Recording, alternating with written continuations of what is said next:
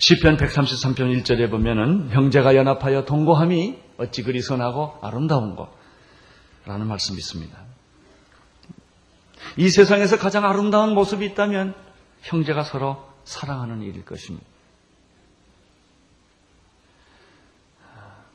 구원의 특징은 깨어진 교제가 회복되는 것입니다. 성령이 임한 후에 오순절날 초대교회의 성도들의 특징은 집에 모여서 그들이 서로 몰랐던 사람들이 떡을 떼고 교제하고 사랑을 나눈 것입니다. 초대교회의 특징 중에 하나는 그들은 떡을 떼고 사랑을 나눌 뿐만 아니라 물건까지도 서로 통용했다. 여기까지 가야 할 줄로 압니다. 우리 교회는 떡은 떼지만 아직 물건까지 나누는 그런 과정까지는 우리가 아직 못 갔습니다만은 교회가 거기까지 가야 할 것입니다. 교회의 축복은 주일 예배에 있어요. 이 주일날 원근 각처에서 다 일을 하다가 교회 와서 주일날 예배 드린다는 것은 이게 교제입니다. 교제. 하나님과의 교제. 성도들과의 교제예요. 그래서 우리 성가사님들이 꼭 찬양을 부르고 나서 악수하고 뭐 한마디 해봐라 뭐 그리고 뭐 그런 걸 많이 하잖아요. 성도의 교제를 나누기 위하여. 아, 예배입니다. 예배가 참 중요합니다. 그러나 예배만큼 또 중요한 게 있어요. 여기는 많은 사람이 모이기 때문에 개인적인 관심을 가질 수가 없습니다. 공동체, 다락방으로 가시면 순이라는 것이 있습니다. 이것이 교회 예배만큼 중요합니다. 거기서 소수의 사람들이 집에서 정성스럽게 음식을 만들고 서로 교제하고 코트를 받아주고 커피 한 잔을 나누고 기도하고 찬양하고 성경 말씀 외우고 병든 사람을 위해 기도하고 서로 격려하는 그 공동체가 얼마나 중요한지 그건 교회의 비밀입니다. 얼마나 중요한지 모르겠습니다. 그렇지만 종종 우리는 교회 안에서 이렇게 영광스러운 성령의 아름다운 교제권이 형제들 사이에 있지만 그러나 그렇지 않는 경우도 있습니다. 서로 비판하고 서로 고발하고 서로 성도들끼리 시험에 들어서 정지하는 경우가 종종 있다는 것입니다. 왜 교회 안에 이런 시험, 미움, 갈등 이런 것이 있을까? 오늘 로마서 14장에서는 1절과 10절에서 두 가지 그 이유를 우리에게 설명하고 있습니다. 14장 1절을 보십시오. 지난주에 설교한 내용입니다. 시작.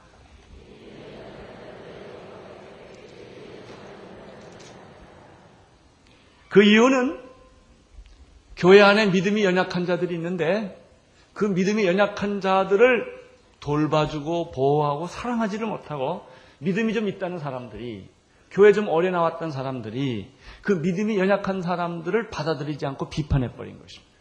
그러니까 이 사람이 시험에 든 거예요. 여러분 믿음이 적은 사람들은요 성경적인 생각을 잘 못해요. 세상적인 사고를 할 수밖에 없는 거예요. 그러니까 자기 마음에 좀 안 들기 때문에 쳐버린 거예요. 상처를 받았죠. 그래서 거기서부터 상처가 시작된 것입니다. 상처받은 사람은 그날 당장 야단치지 않아요. 속으로 숨겨놓죠. 그리고 무슨 일이 생기면 확 긁어버리죠. 그 사람 왜 그렇게 세게 말하는가? 그 사람 왜 그렇게 심하게 행동하는가? 다 상처가 있기 때문에 그럽니다.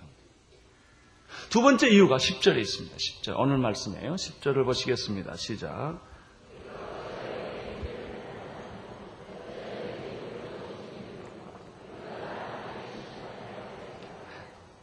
두 번째 이유는 내가 어찌 내 형제를 판단하느냐. 이 사람은 믿음이 없기 때문이 아니라 자기하고 생각이 안 맞기 때문에. 우리는 다 달라요. 문화적으로 다르고 성격이 달라. 어떤 사람 급한 사람, 어떤 천천히 가는 사람 다 다르죠. 지방색이 다 다르죠. 자녀 교육, 또 자라온 배경이 다 달라요. 똑같은 사건을 놓고도 해석하는 게 다 다릅니다. 문제는 그때 자기 마음에 안 든다고 형제를 판단하고 비판하고 자기 주장이 통과하지 않았다고 자존심이 상하고 화를 낼 때 교회는 깊은 상처를 피차가 받게 되는 것입니다. 내가 어찌하여 내 형제를 판단하느냐? 어찌하여 내 형제를 업신여기느냐? 여기 두 단어가 판단하느냐하고 또뭐 있죠? 업신여긴다. 업신여긴다는 말은 뭘까요? 무시하는 것. 여러분 무시당하면 기분 좋으세요? 기분 나쁘죠. 나도 나쁘니까. 그러나 상대방이 무시당하면 그 사람도 기분 나쁜 법이에요. 여기서 우리가 10절에서 두 가지 형제를 판단해서는 안 되는 이유를 발견하게 됩니다. 첫째는 왜 우리는 형제를 판단해서는 안 되는 것일까? 간단합니다. 형제니까. 아브라함은 롯의 가축의 목자와 자기의 가축의 목자가 싸울 때 이렇게 말했어요. 너의 목자나 내 목자나 서로 싸우게 하지 말자. 우리는 한 골육이 아니냐 이렇게 말. 우리는 한 형제가 아니냐. 그러나 우리나라를 보십시오. 한 형제지만 북한과 남한은 너무나 심각하게 싸움. 근데 형제가 싸우면 남, 남보다 더 심하게 싸움. 차라리 남은 그렇게 안 싸워요. 한번 형제가 뒤틀리면 이렇게 무서운 것입니다. 여러분, 인간이란 근본적으로 추하고 연약하고 허물이 많은 존재. 얼마나 인간이 어, 정말 겉보기엔 다 멀쩡해 봬도 칼빈이 말하는 데처럼 인간의 마음은 악의 제조 공장이다. 참 인간이 생각하는 게 악해요. 더럽고 욕심 있고 이게 인간입니다. 자녀라는 존재가 얼마나 실수가 많고 연약합니까? 이런 비유를 들어볼 수 있어요. 자녀를 가지신 분들 참 자녀가 다 실수가 많고 부족합니다. 뭐 학교도 다 다녔지만 뭐 제대로 다녔나요? 부모가 우겨서 넣었지. 실력 없는 걸 만든 거예요. 또 우리 자녀들을 보면 실수가 많고 그걸 부모가 누가 알까봐 이리 감추고 저리 감추고 그래서 한 거지요. 부모 제 본질대로 내놓으면 하루 한 자녀도 설 자녀가 없어요. 다 부모가 막아주고 도와주고 입혀주고 그래서 우리 자식들이 다 살지 않았습니까? 여러분 자녀가 그런 게 아니고 여러분이 과거에 그러지 않았어요. 다 그러고 살아온 거예요. 없는 것 있게 만들고 짧은 것 기계 만들어줘서 어떻게 어떻게 해가지고 그냥 선남 선녀 만들어가지고 결혼 때까지 만드는 거예요 이거. 그래가지고 결혼시키잖아 이렇게. 걔 보면 다 속고 속는 거예요 결혼이라니. 뭐 제대로 돼서 하는 거 아니라고요. 다 만들어가는 거예요. 그렇습니다. 이게 나쁜 거 아니요. 하나님이 우리를 그렇게 한 거예요. 뭐 우리가 자격 있어 그런 게 아니고 이 자리에 온 게 아니고 다 그렇게 그렇게 만들어 가지고 우리 자녀를 내가 보호하고 키우듯이 해서 만든 거예요. 만약에 내 자녀를 있는 그대로 세상에 노출했다면 어떻게 되겠어요? 하나님이 여러분 생긴 대로 다 노출시켰다면 어떻게 되겠어요? 그냥 가는 거지요, 그냥. 손질할 자 아무도 없어.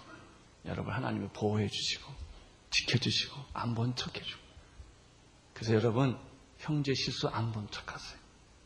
못 들은 척하세요. 그 꼬치꼬치 캐지 마세요. 그 꼬치꼬치 캐면 무슨 일이 생긴 줄 아세요? 하나님도 캐. 여러분 따진다고 하나님.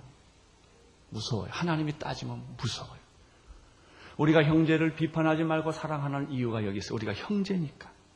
내 자식이니까. 자식 중에는 잘난 자식, 못난 자식, 똑같은 배에서 난데 한 자식은 공부를 잘하고 한 자식은 공부를 못해요. 한 자식은 건강하고 한 자식은 건강하지 않아요. 그렇다고 뭐 부모님이 구분해서 살아갑니까? 안 그래요. 저 못난 자식도 다 끼고 살지 않습니다. 교회는 끼고 살아야 돼요.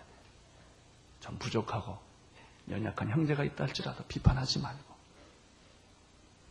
다독다독거리고 기다려주고 축복해주라 그런 얘기예요. 여러분 왜 우리는 형제들을 사랑해야 되는가? 10절에 다시 보면 그 이유가 하나 더 있죠. 그 이유는 10절 제일 끝에 보면 우리가 다 어디에 서리라? 당신도 하나님의 심판대 앞에 서기 때문에 그래요. 가해자나 피해자나 다 똑같은 거예요. 억울하다, 뭐 분하다, 나는 당했다. 하나님 볼 땐 다 거기가 거기에 당신도 잘못한 게 있다 말이죠. 당신도 허물이 있다 말이죠. 우리는 다 하나님 앞에 서게 될 것이다. 성경은 이렇게 말을 합니다. 11절을 보면은 하나님 앞에는 모든 무릎이 꿇어지게 될 것이고 모든 혀는 진실이 말해지게 될 것이다. 숨길 수 없다고 말해. 그래서 형제를 비판하지 말아라. 왜? 당신도 심판대 앞에 서야 할 운명이 있기 때문에 그렇다는 것입니다. 13절을 보십시오. 시작.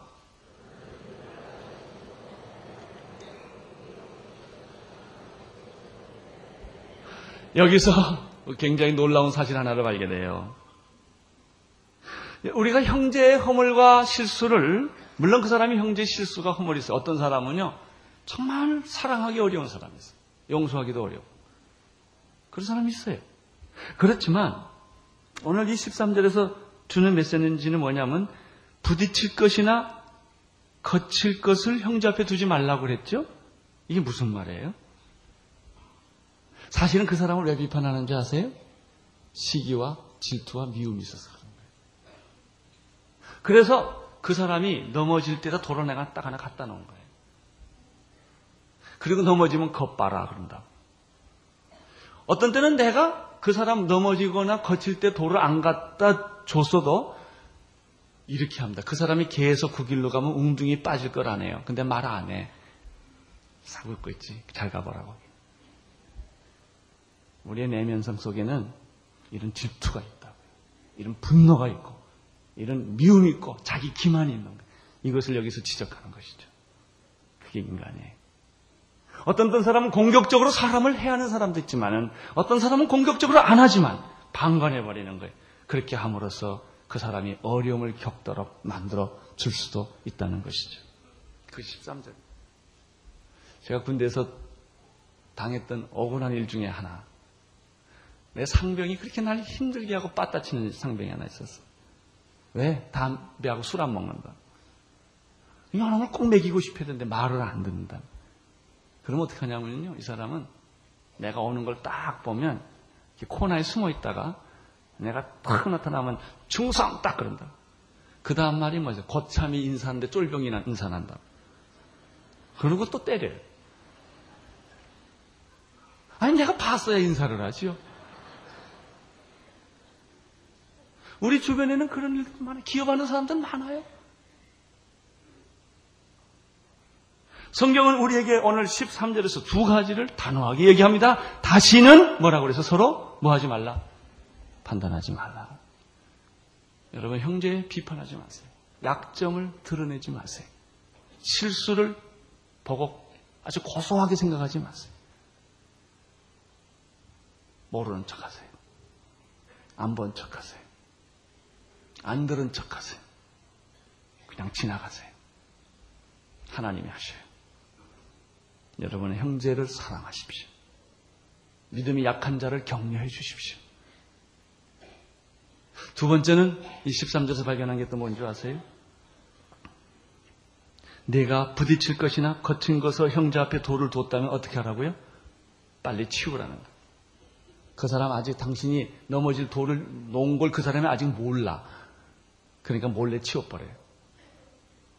당신이 말을 안 하고 침묵하고 있어. 그 사람 글로 가면 죽어. 망해. 빨리 가서 이 얘기 하라는 거예요. 이것이 크리스천이다. 이게 성숙한 사람이다. 네, 그런 이야기입니다. 14절을 보십시오. 시작.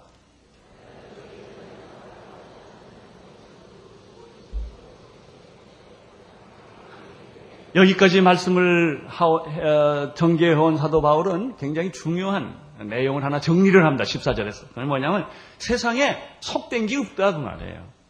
속되다고 생각하는 사람에게 속된 거다. 음식이 뭐 잘못이냐 이게. 이 음식이 나쁜 음식이라고 생각하는 그 사람에게 그건 나쁜 거다 그 말이죠. 하나님은 우리에게 자유를 주셨어요. 근데 우리는 너무나 예수 이름으로, 기독교 이름으로, 종교 이름으로 너무 많은 것들을 만들어 놓고 사람을 복잡하게 만들었단 말이죠. 그 율법에서, 그 제도에서, 그 전통에서 벗어나라 이거죠. 오늘날 기독교의 실수는 예수님을 전하지 않고 기독교만 전한다는 거예요. 우리 예수 만나야 돼요. 이게 중요한 것이죠. 15절을 보시기를 바랍니다. 15절 시작.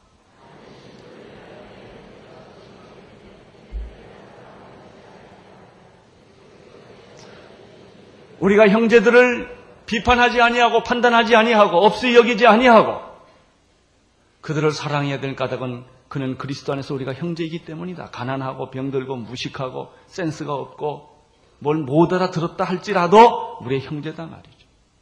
우리 가족이다 말이죠. 내 식구다 말이죠. 내 식구 가운데 공부를 제대로 못해도 내 식구다 말이죠. 두 번째는 당신도 비판했다면 하나님 앞에 심판받아야 된다. 세 번째가 중요한 얘기가 나와요.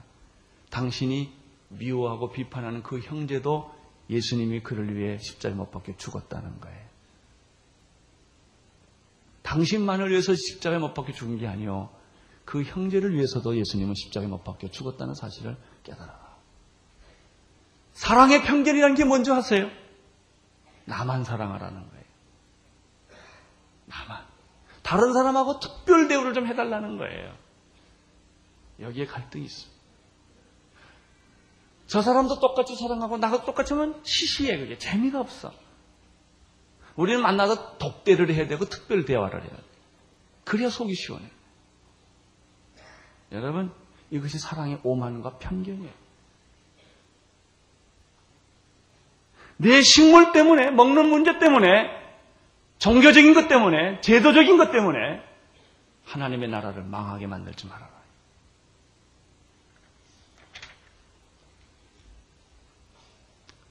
16절에는 그러므로 너희의 선한 것이 비방을 받지 말게 하라. 그러면서 17절에 이렇게 말하고 있습니다. 17절 시작. 하나님의 나라는 먹는 것과 마시는 것이 아니요 오직 성령 안에서 너가 평강. 배고픔은 행복하지 않아요. 그러나 배부르다고 행복합니까? 그렇지도 않아요. 우선 배는 불러야 돼요. 그건 행복의 시작이요. 그러나 행복의 끝은 아닙니다. 행복의 끝은 영적이고 정신적인 데 있습니다. 굶어도 좋으니 내 마음이 편하면 편한 거예요. 하나님의 나라는 먹는 것과 마시는 것 이런 게 아니다 말이죠. 여러분 음식은 적당히 먹어야 되죠. 음식 많이 먹고 나면 기분이 어때요? 아주 이상하죠? 괜히 먹었다. 이런 생각이 나고, 안 먹을 걸 이러다가, 그래요. 그게 음식이에요. 여러분, 하나님의 나라는 먹는 것과 마시는 것이 아니요. 세 가지. 뭐예요? 의와 평강과 희락이다. 하나님의 나라는 무엇일까? 오늘 우리는 하나님의 나라를 이 세상에 만들어요.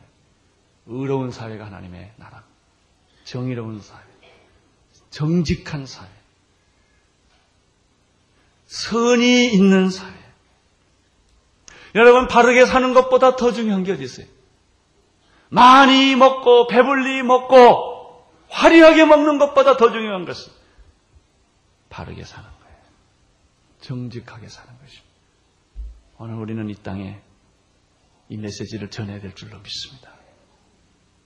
하나님의 의가 통치하는 그런 사회가 하나님의 나라입니다. 두 번째, 하나님의 나라는 의와 그 다음에 뭐죠? 평강과 그래서 평강. 여러분, 하나님의 정의에 반대되는 게 불이요, 이익을 추구하는 사회예요. 우리 사회는 온통 이익을 추구하는 사회, 정직을 추구하는 사회가 아닙니다. 이익 사회예요. 계절 샤프트예요. 아, 그러면 두 번째 하나님의 나라는 평강을 추구하는 사회인데 우리 사회는 평강 대신에 투쟁하는 사회, 이익을 위해서. 전투하는 사회, 폭력을 휘두르는 사회, 힘 있는 자가 다 이겨요. 나는 노조의 운동에 아무리 옳은 것이 할지라도 투쟁하는 것은 용납할 수 없어. 학원 운동에 아무리 그들이 정의로 정의를 부르시더라도 그 방법이 투쟁하는 것은 하나님 나라 아니에요. 성경이 그랬어요. 여러분, 내가 힘 있다고 소리 지르고 투쟁해서 내 이익을 챙기는 것은 하나님 나라 아니에요. 우리는 하나님의 나라는 더불어 같이 사는 나라예요. 노동자도 잘 살고 고용인도 잘 살고 노력 안 하고도 잘 사는 게 아니에요. 노력 안 하는 사람은 못 사는 게 정직한 거예요. 열심히 살고 땀 흘려 살고 정직하게 살고 법이 통하고 질서가 통하고 권위가 있는 이런 거죠. 근데 우리나라는 정의롭기보다는 이익을 추구하는 사회예요. 우리나라는 평강을 피스 평강을 추구하는 사회보다는 투쟁하고 남의 것을 뺏어가는 사회예요. 세 번째 뭐가 있죠? 의와 평강과 뭐라? 희락이라. 우리 사회는 기쁨을 추구하는 사회가 아니라 쾌락을 추구하는 사회. 감사가 없습니다. 이런 세계에는 감격도 없습니다. 눈물도 없습니다. 배고픔에서 느끼는 보람, 땀 흘리고 수고하고 애쓰면서도 내가 잘했다. 정말 이건 참 좋은 거다. 아, 이런 그 정신적, 영적 만족을 주는 그런 게 중요해요. 우리는 너무나 천하게 살아요. 돼지같이 먹고, 그냥 화려한 옷을 입고, 그냥 번쩍거리고 말이죠. 남보다 더 많이 갖고, 다 잘 살고, 그러면 다, 그 괜찮은 줄 아는, 그게 천박하다고 생각하는 게 동물적이에요. 좀 영적이고, 정신적이고, 가난하고, 힘들고, 어려워도 남 도와주고, 기뻐하고, 용서하고, 감격하고, 예, 이런, 이런 영적인, 이런 모습이 우리에게는 비교적 적은 편이 아닌가 생각합니다. 오늘 하나님의 나라는 의와 평강과 기쁨이다. 18절을 보십시오. 시작.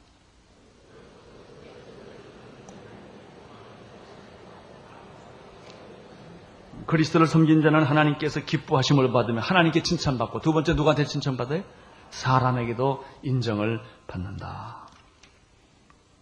여러분 19절에서부터 21절에 보면은 식물을 인하여 하나님의 사업을 무너지게 말지라라는 말씀을 우리에게 전하면서 고기를 먹든지 포도들을 먹든지 그게 중요한 게 아니다 이거죠. 무엇이든지 내 형제가 꺼리 끼는 걸 하지 말라. 자, 우리 여기 굉장히 중요한 결론 하나. 이 모든 문제는 어디서부터 오는 것일까? 좀 돌아가서 7절로부터 문제가 시작이 됩니다. 7절. 7절. 읽어주십시오. 우리 중에 누구든지 자기를 위하여 사는 자가 없고 자기를 위하여 죽는 자도 없고. 자, 문제는 내 중심이 돼서 그래요. 모든 생각하는 틀이 내가 기분 나쁘다 이거예요. 내가 기분 나쁘면 다 나쁜 거야. 내가 기분 좋으면 다 좋은 거예요. 내가 옳게 생각한 건 다 옳은 거고 내가 틀리게 생각한 건 다 틀린 거예요. 그게 옳건 그르건 상관이 없어요. 이 사람 기분 나쁘고 좋은 게 제일 중요해. 기분 좋으면 다 해. 기분 나쁘면 하던 것도 안 해.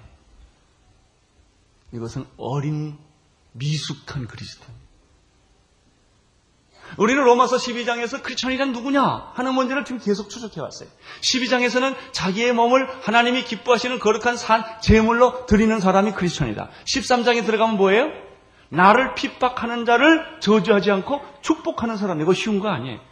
나를 힘들게 하는 사람을 축복하는 사람이다. 14장에 들어오면 뭐예요? 내 중심으로 살지 않는 사람이다. 우리, 우리 중에 누구든지 자기를 위하여 사는 자가 없고 자기를 위하여 죽는 자도 없다 그러지 않았습니까?